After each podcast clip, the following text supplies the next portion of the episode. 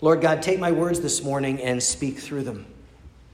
Take our hearts this morning and speak to them. Holy Spirit, we welcome your presence. We invite you to bring conviction to our hearts through the living word, that you will initiate healing and transformation in our lives. We pray this all for the glory of your great name, Lord Jesus. Amen. Today, we join with our sister churches in the Anglican Church of North America in recognizing Sanctity of Life Sunday. Now, this isn't a feast Sunday in our liturgical calendar. This is a special Sunday that all ACNA churches are encouraged to recognize on a Sunday close to January 22nd. That being the anniversary of the date that the Supreme Court handed down the Roe v. Wade decision. Sanctity of Life Sunday is a day that we choose to do something countercultural. We choose to stand for the protection of something our culture does not honor or protect. God's word is clear. Every life is sacred. Every life is God given. And every man and every woman is made in the holy image of God. Every one of you. We see this truth in our psalm today, and I invite you to look at page four for our psalm. I want to point out today's scriptures aren't specifically chosen for Sanctity of Life Sunday. These are the lectionary scriptures chosen for the fourth Sunday of Epiphany, the second year of a three year cycle. They're the Sundays that our lectionary gave us for today. Truth be told, the sanctity of human life is a theme that runs throughout Holy Scriptures. In our psalm today, Psalm 111, the psalmist begins with praise to the Lord. Literally, it begins Praise the Lord. I will give thanks unto the Lord with my whole heart, in the company of the upright and among the congregation. That is how we, as God's people, are invited to begin every day, no matter how we feel. He is Lord, He is on His throne, He can be trusted, and He is worthy of all our praise. Amen? Amen. Life in Christ begins with praise to the Lord. Look at the second verse. The works of the Lord are great, sought out by all who have pleasure in them. That second verse declares that the works of the Lord are great. Verse 3 goes on to say, His work is full of splendor and majesty, pointing to His righteousness, and in verse 4, to His grace and His mercy. Great are the works of the Lord. Well, that begs the question what are the works of the Lord? As recorded in Holy Scriptures, God's works begin in the beginning with creation. God created the universe, He spoke it into existence. He created all that there is, and He created humankind in His image. Genesis 1, verse 27 says, In the image of God, He created them. Male and female, He created them. God's word then tells the story of the fall, of the sinful disobedience of the first man and the first woman that had consequences for all of creation. Now, God's word is clear that every man and every woman is imperfect. Every one of you, stained by sin and condemned by their sin to eternal separation from God. But that leads us to the good news of the gospel that God has worked salvation through Jesus Christ so that all who confess their sin and believe in Jesus are redeemed, and all then have access to new life in his name. There are no conditions on this redemption that God offers to mankind.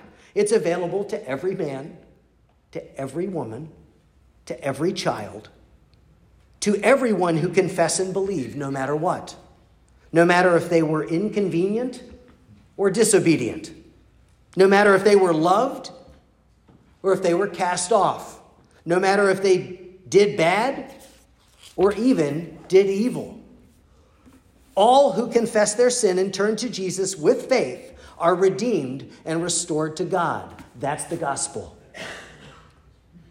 Look at verse 10 of Psalm 111. The psalmist declares a profound statement that rings forth as truth for God's people today. The fear of the Lord is the beginning of wisdom. In God's kingdom, fear and reverence of the Lord is the foundation for all new life.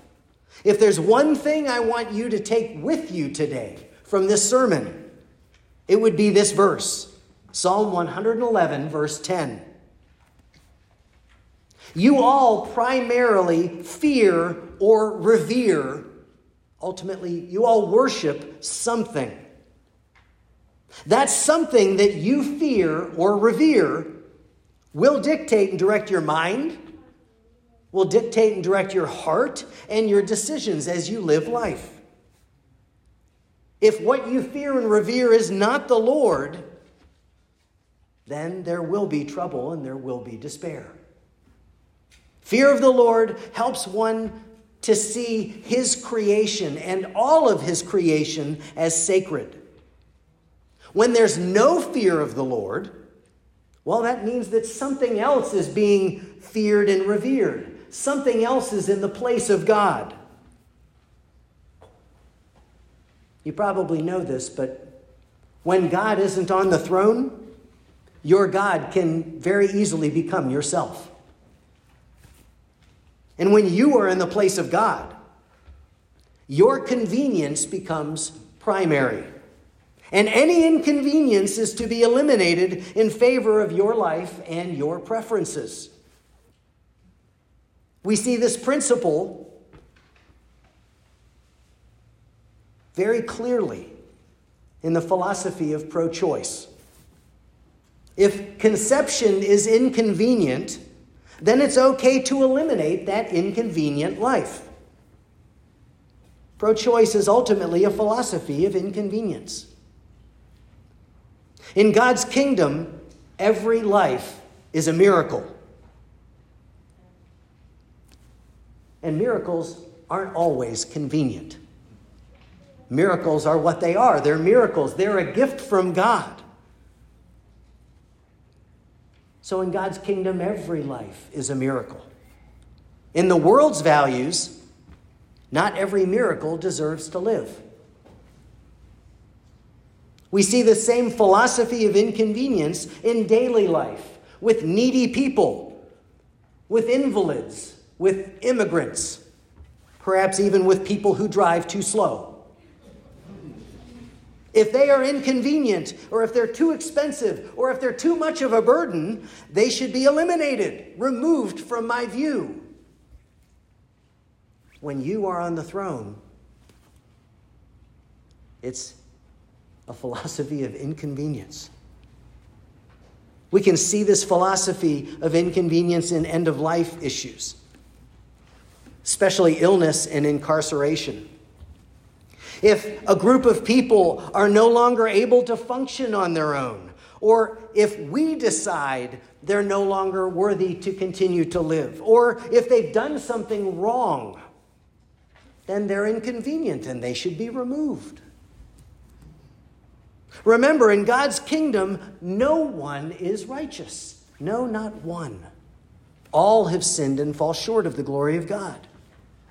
And also remember, remember who the Lord is when he's on his throne. The Lord is gracious and merciful, slow to anger, and abounding in steadfast love. God is those things, human nature is not. The Lord did not discriminate regarding who was worthy of forgiveness, redemption, or who was worthy of new life. It's offered to all. And we see this in our gospel reading from Mark chapter 1. It's on the next page, page 5. In this gospel reading, Jesus has entered the synagogue and verse 23 immediately there was in their synagogue a man with an unclean spirit Luke, telling the same story in Luke chapter 4, declared that this was a man with an unclean, demonic spirit. Now, I know it's not always good to make generalizations, but are, are, are demons good? No. Okay, so we can generally say demons are bad. Wanted, to, wanted you to agree with me there. I would say demons are evil. I want you to notice in this narrative, there's no clarification of what this man possessed with an unclean spirit had done. Was he mean spirited and rude to all those who passed by? Did he take advantage of elderly people, perhaps swindling them? Did he abuse men or abuse women? Did he abuse children? Did he kill someone or perhaps kill many? There's no clarification here, and there's no judgment given by Jesus. Jesus simply frees, heals, and redeems him from his bondage, and then gives him the opportunity to experience new life. That's the gospel. It's available to all, no matter what. That's the gospel that has saved you if you have faith in Jesus Christ. This is the good news for every man and every woman that salvation is available to all. The gospel is the reason that we need to defend every life. The gospel is the reason we need to advocate for the unborn because their lives are sacred. They are miracles created by God. This is why we need to be involved in working for the care and protection of those experiencing crisis pregnancies and for those in the foster care system who need a home. This is why we need to advocate and care for those who have mental illness or other exceptionalities who cannot advocate or take care of themselves. This includes those who are living on the streets of our city. Many are contending with mental illness. This is why we participate, Church of the Saved or Church of the Redeemer participates in prison ministry. And why we need to advocate against the death penalty. Because every life is sacred. And no one is beyond the grace and mercy of the Lord, who desires that no one would perish, but that all would receive salvation in Jesus. We need to advocate for those on death row, and we need to make sure the gospel is presented to them. We need to participate. This is why we need to advocate against euthanasia and for natural death for all. I'm guessing in these various things I've brought up that I may have touched on things that you haven't considered before. I'm guessing I may have touched on things that you may not agree with. But I want to challenge you to remember Psalm 111, verse 10. Turn back and let's read that together. Ready? Together. The fear of the Lord is the beginning of wisdom. A good understanding have all those who live accordingly. His praise endures forever. The fear of the Lord is the beginning of wisdom.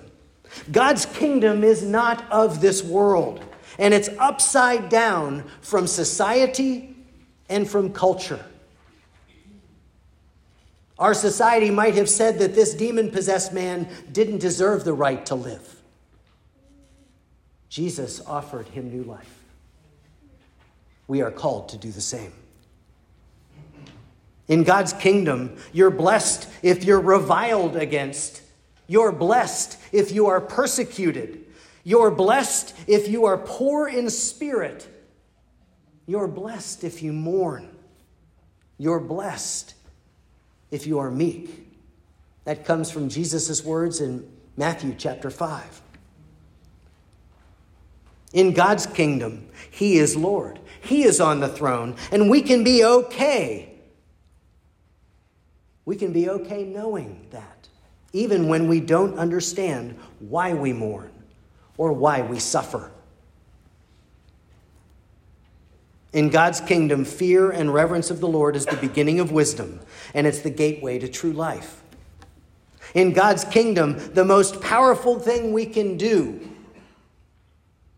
it's counter to our human nature. The most powerful thing we can do is to pray and to cry out to the Lord who is on his throne. We can pray individually and we can pray as a corporate body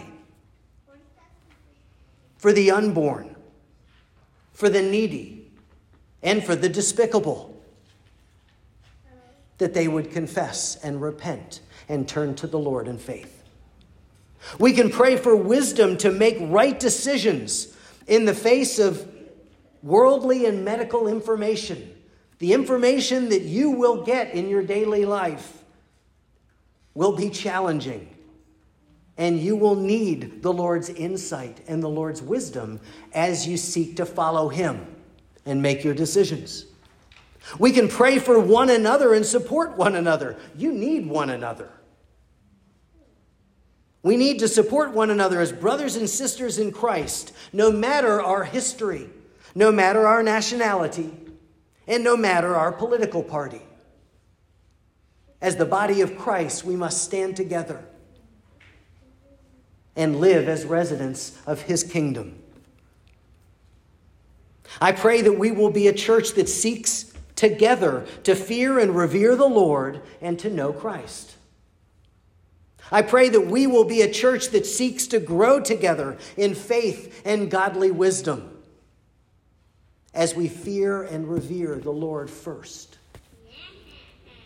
And I pray that we will be a church that seeks to go together into the world to proclaim the good news that Christ died and rose again to save sinners. All sinners, no matter what. May we advocate together for God's kingdom values that every life is sacred. In the name of the Father, the Son, and the Holy Spirit. Amen. Amen.